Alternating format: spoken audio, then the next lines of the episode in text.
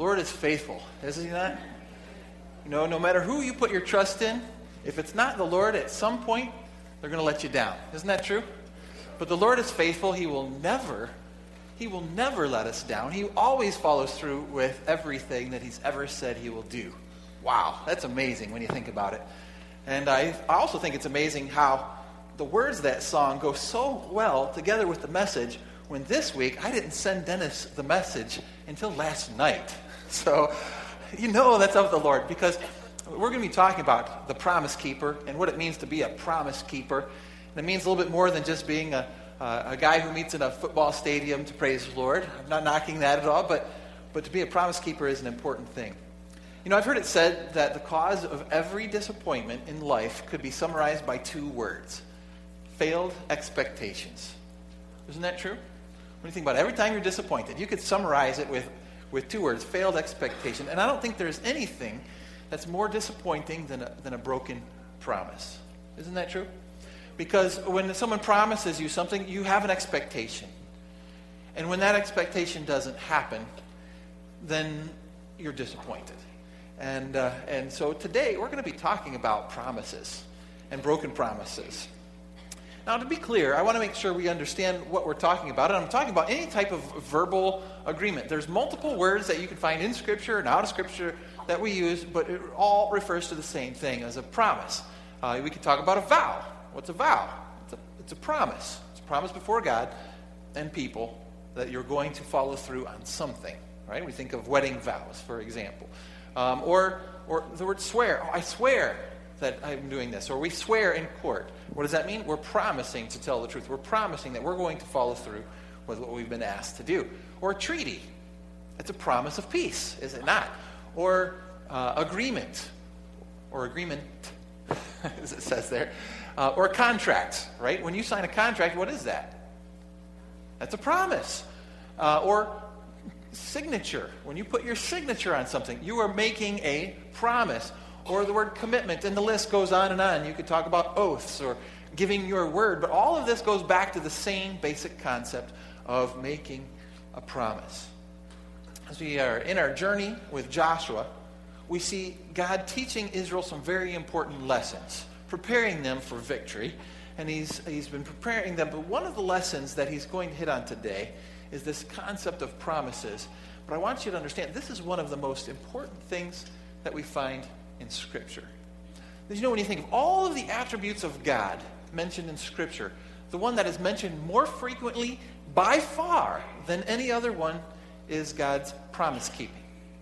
Did you know that? When you think about it, even the song we sang, when it says he is faithful, what does that mean? He is faithful to do everything that he said he That's promise keeping. When, when the, the Bible talks about him being the faithful God, that's what it's talking about. More than it talks about God being love and that God is love, more than, than talking about God being all powerful, more than talking about how, how omniscient God is, more than his sovereignty, more than any of those things, it talks about the fact that he is faithful. He is a promise keeper.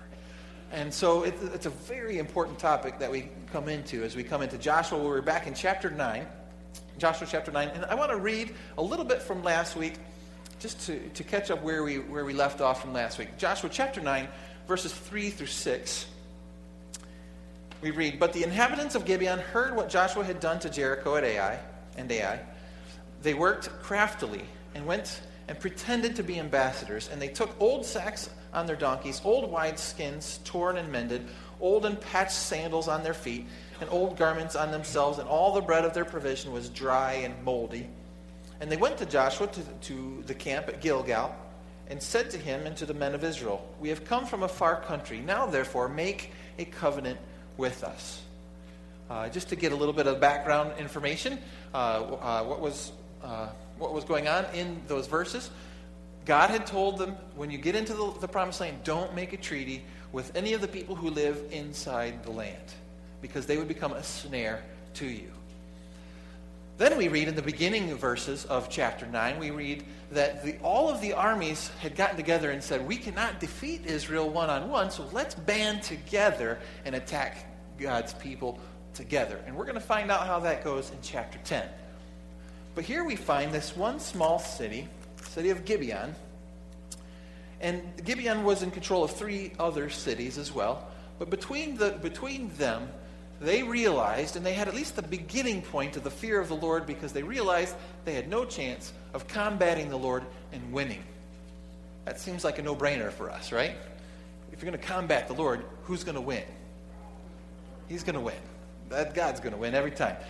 And, uh, but they recognized that, and so they decided to make a treaty with them, but being from inside the land, they knew it's not going to work. So they pretended like they were from a far off country. Note the word there, it says, uh, make a covenant with us. Or in some translations, it might use the word treaty. Both are perfectly good translations, but there's our promise word right there in the text.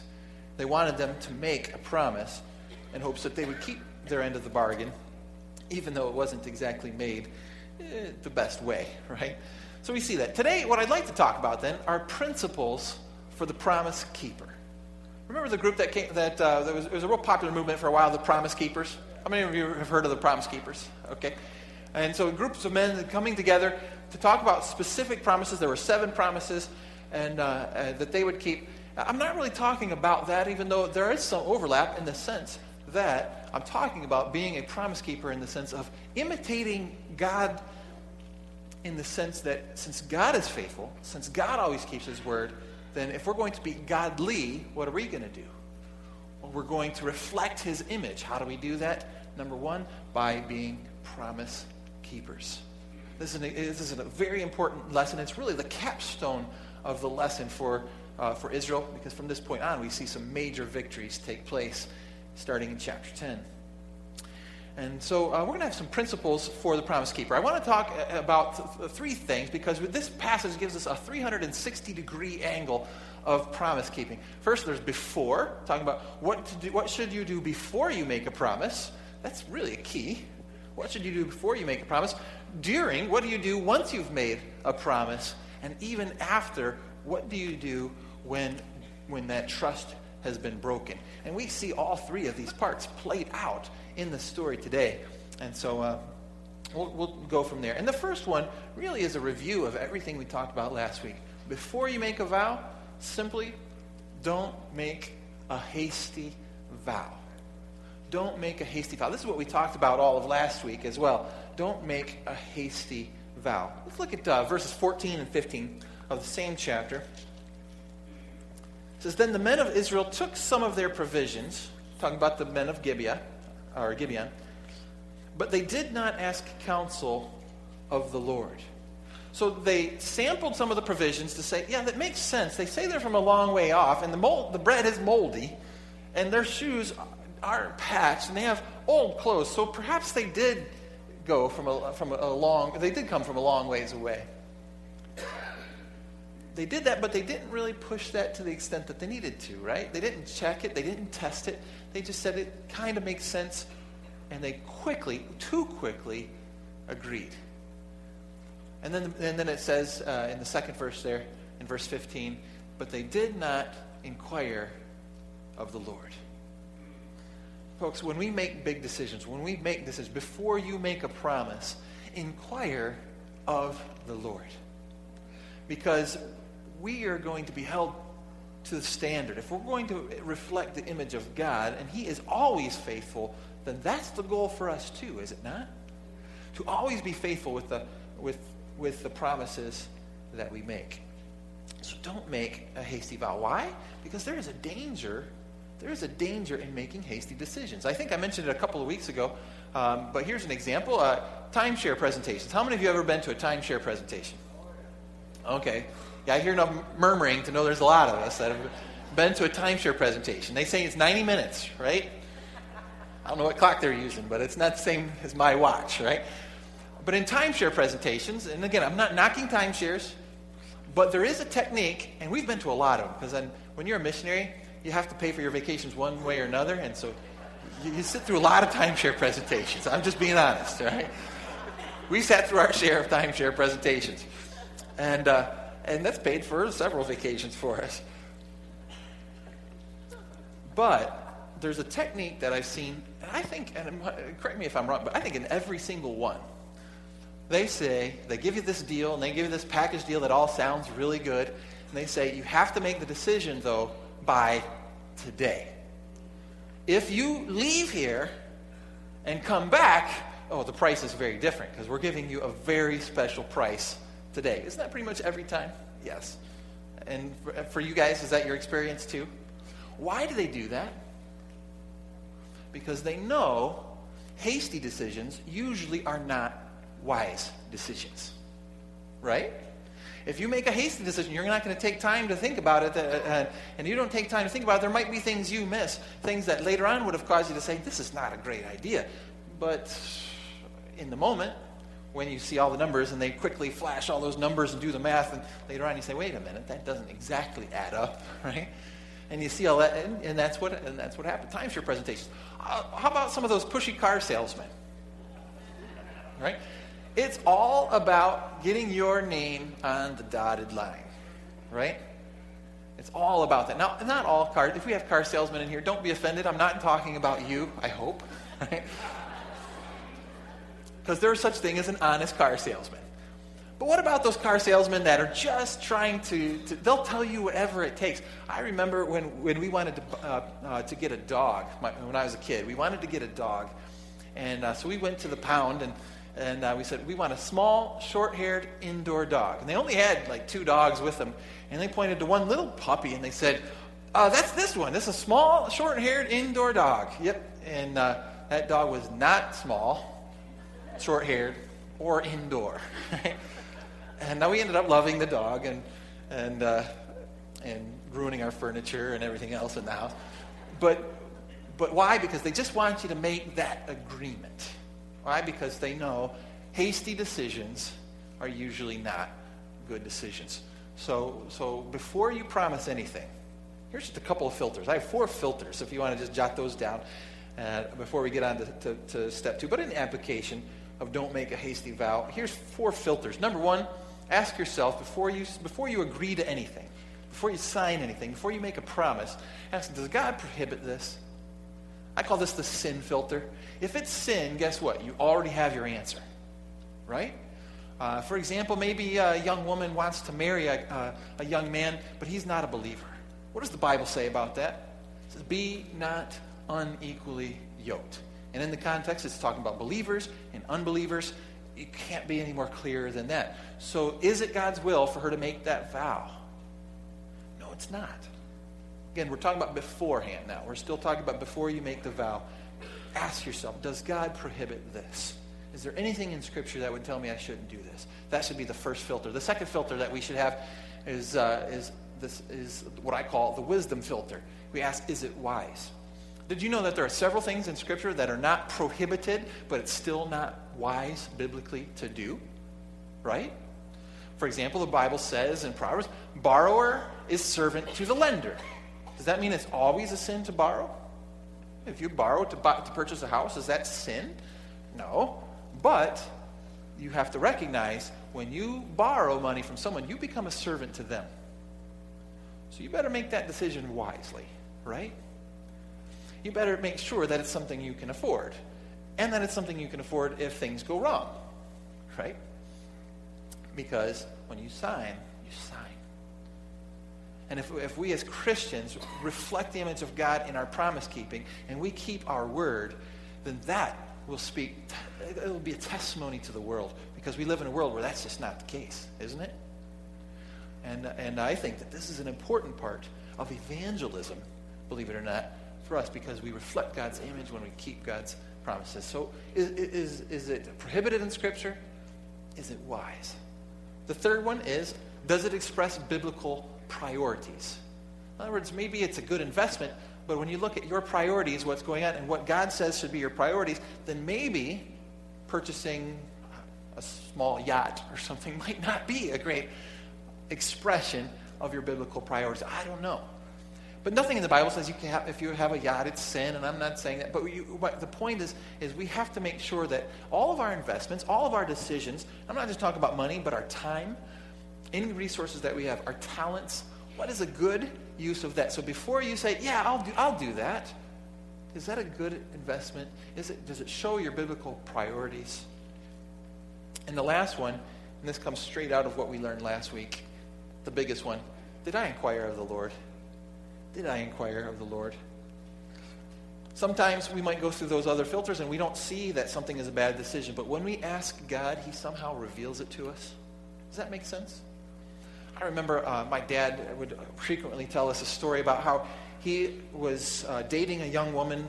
Um, uh, he was dating a young Christian woman from the, from the church. So he realized it wasn't a sin because she was she's a Christian and and and so on. He thought it was wise. It made sense. Her father was rich. No, I'm just kidding. that was a joke. That was a joke.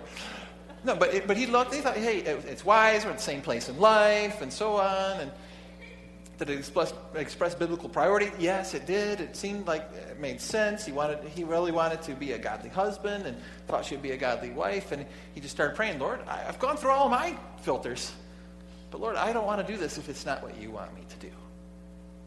And then one day uh, they decided to make a meal for someone, and they made a meal for someone, and uh, they decided to, to, do the dishes afterwards. So my dad um, uh, would dry the dishes as she would wash them. She would hand them to him, and he would dry them. And he was enjoying the conversation. So just to keep the conversation going, as he would take the dry plates, he would sneak around behind her and put them back where the dirty plates are.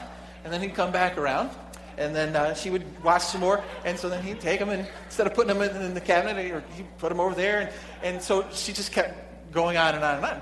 Well, at one point she realized, she looked back and she realized, wait a minute, I have just as many plates as when we started. And uh, sitting over here, she realized what he did. She blew up. Because she had, she, because, because my dad made her do all this extra work. And all of a sudden my dad started thinking, does she not like to work? I mean, can I, she, is she not happy working and serving? I mean, to me, I was enjoying it, he said. And that began, began kind of some red flags in his mind. He was able to investigate that further and come to find out it would not have been a good match.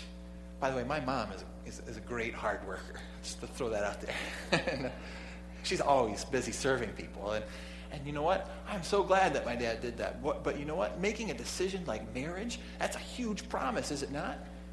So I want to speak to the, to the young single people for a moment. Take your time. Don't ever feel like this is the marrying time of my life, and if I don't get married right now, no, it is so much better to marry the right person than to marry in the right time. Amen? Okay, make sure you understand that. In fact, I didn't plan on sharing this, but I'm going to share one extra illustration that just came to my mind. What I remember when I was uh, graduating from college, and I was dating a girl, and I just saw that we were we just weren't going the same direction in life. I wanted to go into ministry, and and um, and so to make a long story short, I broke up with her. And my student advisor, he was one of the professors. He he came to me and said, "Dave, you made a big mistake. Can you come talk to me uh, in the office?" And I said, "Sure." And uh, so I went in thinking, what great wisdom does this professor have? What did I miss? You know, maybe she is the perfect person for me. I don't know. And he said, David, this is the marrying time. If you don't get married now, who knows? You might not ever get married. And I want to see you go through seminary, he said. He said, and so you need to marry someone now so, so she can pay your way through seminary. and so Monica and I got married. No, I'm just kidding. But I could say honestly, with 100%, with, with all my heart, I could say I am very glad I didn't follow that advice. A hasty decision is almost never the right decision. And I married Monica, so I did all right, didn't I? So, and so this, I mean, that's an important thing to understand why we don't make these hasty, hasty decisions. Let's go on in the text and uh, look uh, at verse 16 through 18 of Joshua and see what happened. It said uh, in verse 16, and it happened at the end of three days, after they had made a covenant with them, that they heard that they were their neighbors who dwelt near them. Then the children of Israel journeyed and came to their cities on the third day. Now their cities were Gibeon, uh, Chephirah, Beeroth, and Kirjath Jearim. But the children of Israel did not attack them because the rulers of the congregation had sworn to them by the Lord God of Israel. And all of the congregation complained against the rulers. Do you see what's going on here? The Gibeonites lied so that the people of God would make a treaty with them. The people of God didn't do their homework. They should have done their homework, but when all was said and done, they did make that treaty. So now we're switching from the before you make the treaty, what the Bible says about before you make the treaty, and now we're switching gears into during the treaty. Once you've made a treaty, what goes on? And we have this, this difference, this, a conflict. You have the children of Israel saying, they lied to us, right? So let's go over there and let's take them out. So the children of Israel, without orders from their leaders, get up and they go there. It says on the third day. That means the, there was the day that they made the vow, then there was the second day when they found out, and by the third day they were there. So they're, they're, they're acting pretty quick. This is what we call mob rule, right? Mob rule. And there's usually not a lot of wisdom in mob rule, right? And, uh, and then you have the leaders who say, don't, don't kill them. Why? Because we made a covenant, a vow to them. We need to keep that covenant. Here's the question then Do they have to keep that promise? Do they have to keep that promise? I'm sure that there were several things going on in their minds uh, for why, things to justify not keeping that promise. First one that comes to my mind is we were lied to, right? How many of you would have asked that question, right? Or thought that? I would have thought that. Hey, wait a minute. They lied to us. They deceived us. Do we really have to keep that promise? Another thought, well, God told us not to do it in the first place. So if God told us not to make a treaty and we make a treaty, then what do you do? You have to unmake the treaty. I can understand that argument, right? Or they could still become a snare to us. Why did God tell us in the first place not to make a treaty with them? Because they're going to become a snare to us. If we keep this treaty, then one day they're going to be a snare to us, or to our children, or to our children's children. Right? I mean, are these arguments that went, would go through your head too? I mean, I'll be honest, these arguments would go through, through my head. Or we didn't ask God the first time, so let's, let's undo it, right? We didn't ask Him the first time. We made the mistake. And oftentimes, uh, you know, just like if you're driving down the road, if you make a wrong turn, you just you go backwards, right? You go backwards and you undo it, and you make the right turn the second time. Let's undo the mistake. These are just different things that I'm sure were going through their minds. But I want to remind you that when Pastor Tim spoke, he talked about them renewing the covenant, and part of that renewal process is they read the entire law. I want to read a couple verses that came out of that law once again. In Leviticus 19:12 we read this, "And you shall not swear by my name falsely, nor shall you profane the name of your God. I am the Lord." So when you swear in the Lord's name falsely, what are you doing? You're profaning his name. You see, our behavior not only affects our reputation, but as soon as we put the word Christ on our name, call ourselves Christians, what are we saying? We're saying we are reflections of Christ. And when we don't keep our vows, if we don't keep our vows, we are profaning the name of Yahweh, his holy name. Does that make sense? Wow. Strong words.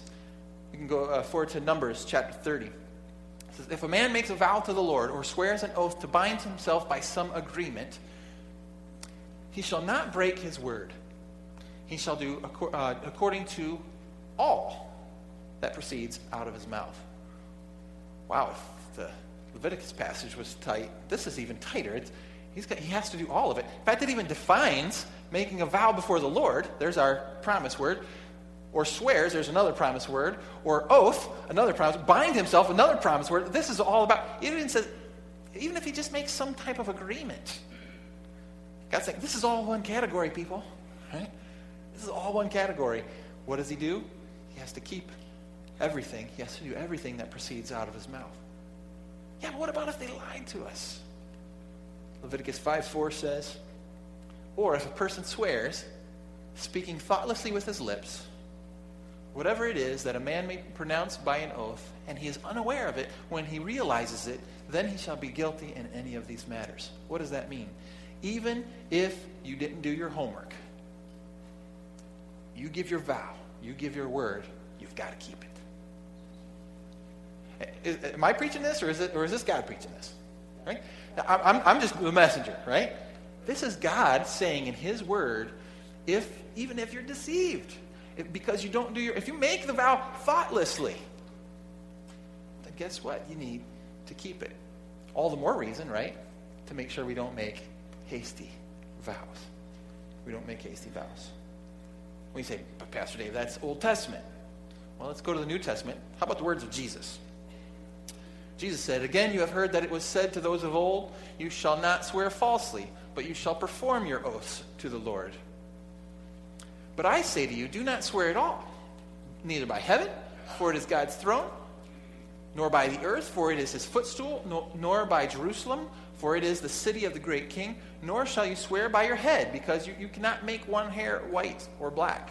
But let your yes be yes, and your no, no. For whatever is more than these is from the evil one.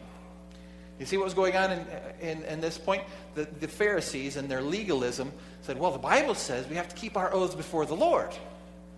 Our oaths made to the, in the name of the Lord. So what we got to do, all we have to do, if we don't want to really keep our vows, don't make them in the name of the Lord. We can say, well, maybe by the Lord's city, Jerusalem. I swear by the Lord's city, Jerusalem. Or I swear by the footstool of Yahweh. Or I swear by this or that. That's no different than what kids do these days by swearing like this. You ever seen that? Where they cross their fingers as if some kind of technicality means we don't have to follow the spirit of the law. That's not what the Bible says. The Bible says if you say yes, it better be yes. If you say no, it better be no. Is that a high standard? That's a high standard. But it's the most, uh, it, it's the most talked about attribute of God. It's the most required attribute for his followers. Stands to reason. And so we, we see that concept.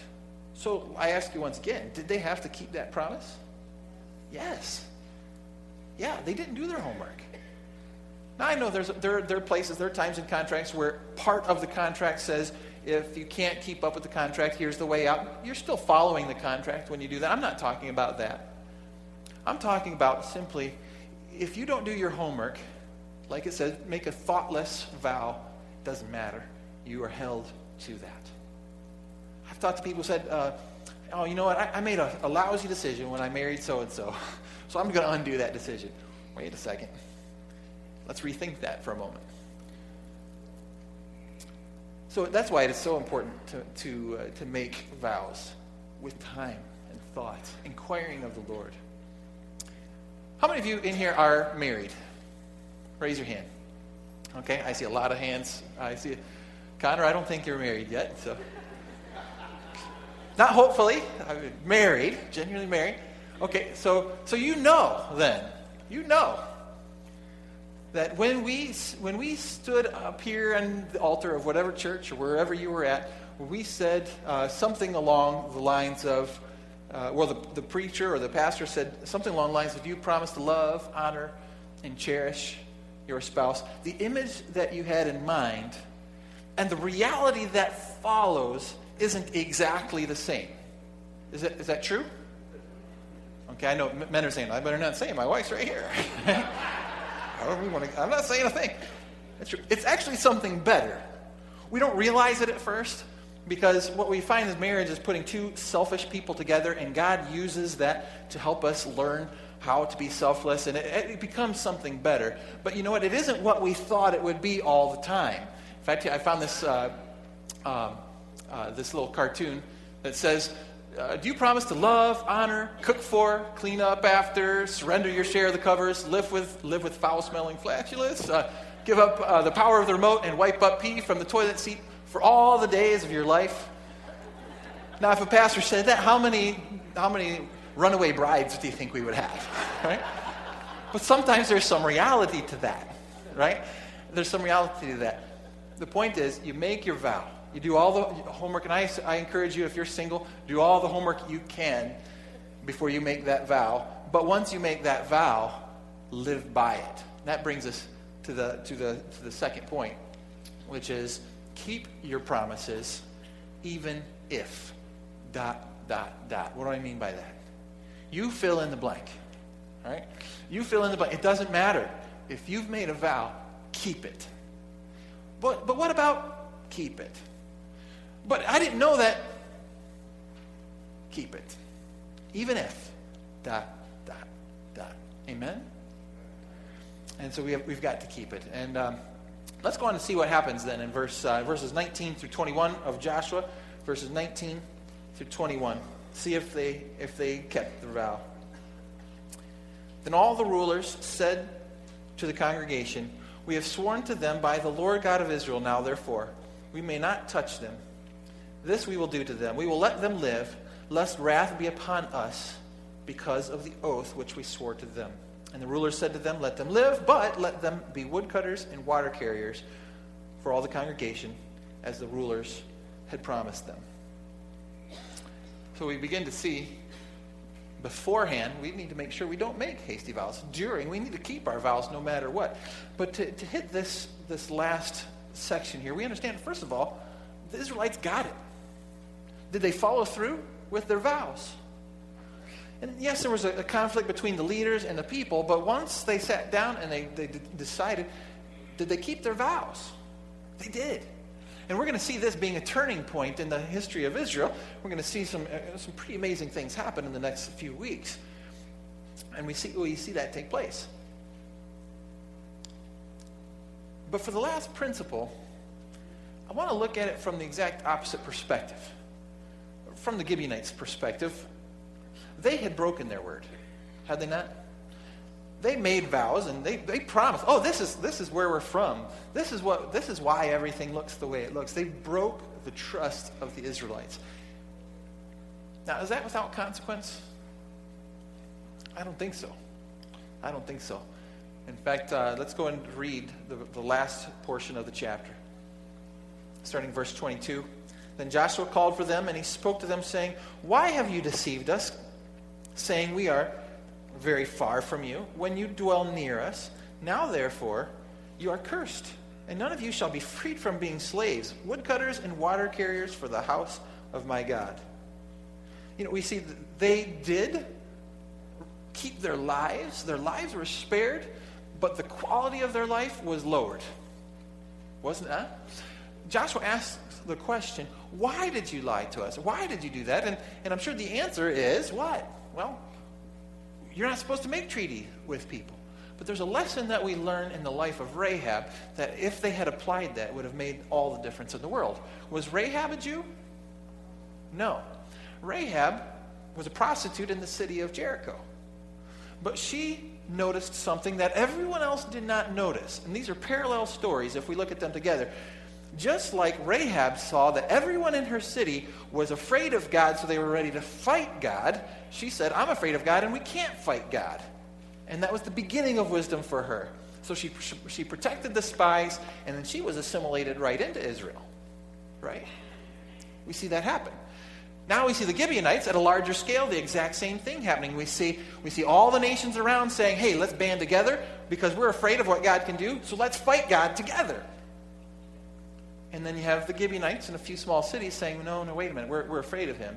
But instead of doing what Rahab did and, and, and doing things honestly, what, is, what, do, what do the Gibeonites do? They deceive.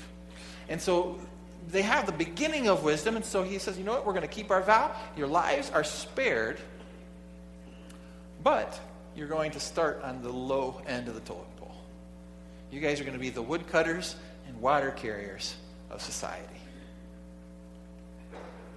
And so we see that, that interplay uh, between those concepts taking place right there. You know, as water carriers and woodcutters, it was great for them to at least have their life. But we compare that to Rahab, who assimilated right into the people of Israel. In fact, God used the line of Rahab for the line of his son. Go to Matthew chapter 1. You'll see Rahab's name in the genealogy of Jesus Christ. Why? Because in God's mind, when you accept the Lord, you accept the true God, it doesn't matter what your racial background is. Amen? I mean, uh, just today, I mean, I don't know how many of us have any Jewish background, but how many of you have something besides Jewish background in your, in your blood? Okay, I think it's all of us, right? Well, guess what? We're Gentiles then. And it doesn't matter. We're believers. We're God's people. We're his family. You know, and I, I'm excited about, about reaching the different races, the different ethnicities that are in our neighborhoods because we've got a lot of them here. Amen? In fact, uh, right after service, uh, we're having a luncheon with uh, the Karen people. Looking forward to that. And uh, uh, for, if anyone wants to swing by and say hi, uh, I don't know if there's enough tacos for everybody, but, but if you want to swing by and say hi, th- because they're people just like us, amen? And, and so the race has nothing to do with it. What had everything to do with it was who was their God. They could have had every, they could have become assimilated right into the people of God, but instead, this, is, this was their consequence. Number three, the last thing, if one's trust is broken, accept the consequences. In fact, if, if I had more space, I would have written this uh, accept the, the consequences and start rebuilding that trust. You know, when, when we break someone's trust, because we aren't God, we're going to try and reflect the image of God, but we're going to break God's trust. Like the song said, God is the only one who is 100% faithful. He's the only one. So we're going to break. If you put your trust in me as your pastor, at some point I'm going to let you down. I'm going to be honest. So don't put your trust here. Put your trust in God. Amen? Uh, if you put your trust in your spouse, you know what? Your spouse may be a godly person. At some point, they're going to let you down because they're human. But when we do, when we do find ourselves in that situation where we have fallen, then you know what? Accept the consequences. Realize trust takes a long time to be built, and it falls apart so easily. Does it not? All it takes is one lie, and then the person that you've lied to has to rethink about everything you've ever said to them and wonder if it's true or not. Right? And so take the time, rebuild the trust, humble yourself because you've got to rebuild that, that credibility. We're going to see that happen over the history of the Gibeonites. We're going to see that happen. I don't have time to go through all of that today. But I want to finish by just by talking about how important is this concept of promise keeping. How important is it? There's two, uh, two observations, and we'll, and we'll close with this. Number one, when Israel learned this lesson, God blessed them with the greatest victory ever. Honestly, I can't, I'm chomping at the bit. Can't wait to get into chapter 10, right? Because we see God doing some phenomenal things. But why? It's because we see in the history of Israel, as God is teaching them lessons along the way, He gets to this capstone. He teaches them they need to hold to their vows, and all of a sudden, things move in a whole new direction. Secondly, this is it's also the deciding factor between blessing and cursing. You say, well, Pastor Dave, how do you get that? Well, let's fast forward just for a moment, several hundred years. 2 Samuel chapter 21, verse 1, we read this. Now there was a famine in the days of David for three years, year after year. Let's just stop there for a moment. When there's a famine in the land, the economy's not doing so well, right? Things are hurting. People are hurting. If you get three years of famine, that's bad. Three years in a row, that's really bad, right? It's very difficult to come back from that. And so God allowed that to happen. And then David did exactly what we talked about last week. What does it say? It says, And David inquired of the Lord, and the Lord answered. He's faithful that way, isn't he? Says, It is because of Saul and his bloodthirsty house. Why? Because he killed the Gibeonites. Ooh. Who were the Gibeonites? The Gibeonites were the people that we read about in Joshua 9. They had made a vow not to kill them. Saul breaks that vow because in his mind, these are Gibeonites. They're not really one of us. So he has no problem killing multiple Gibeonites. And God says, That's it. I cannot bless my people if the king is not keeping his vow. Is that strong? We read then in the passage, David, David finds out about this and he acts. He avenges the Gibeonites. He actually delivers some of the members of Saul's family to them. Uh, to the, the Gibeonites. And at the end of that passage in chapter uh, 21, verse 14, second half, it says, So they, that's the people that David sent out, performed all that the king had commanded. And after that, God heeded the prayer for the land. Wow, wait a minute. Does that mean that God was not heeding their prayers for the land because they weren't keeping their vow? Yes, it does. And so think, I mean, there are people who are earnestly praying, Lord, heal our land. This is our third year in a row. We can't handle this anymore. We pray for our land, and God's saying, I'm, I'm not listening to that. Now, He hears everything. Uh, for my Spanish speaking friends, it's like the difference between escuchar and hacer caso. Uh, Uh, there's the difference between listening in the sense I know what they're saying and listening like when we say our children aren't listening to us. It means they're not obeying, they're not following through. And it's saying God was not listening or heeding their prayers. Why? Because they weren't keeping their vows. I'm sure God, God still blesses individuals as individuals, and He blesses communities as communities. But as a community, He was not blessing them because they, as a community, were not keeping their vows. The moment when David avenged the Gibeonites, God says, Oh, now I'll heed the prayer. And He lifted the famine, and they experienced the time again God's blessing. I think of how many times in life do we miss out on things that God has for us? Why? Because we're not in a position where God can bless us. We're not vow keeping. We're not keeping the things that God's asked us to, to do. And so, so that's where we see the importance, the gravity of this topic keeping the vows. Well, what about you? Let me ask you just a couple questions to think through on your own. What hasty promises have you been making? Are there decisions that you've been making in life promises that you've been ma- making with people that you have not been taking to the Lord. Or maybe even you haven't been doing your homework to make sure it's a wise decision. Is that you? Then confess that to the Lord today. And promise that you'll, you'll ask Him before you make, make major steps in life. Number two, what kind of promises don't you keep?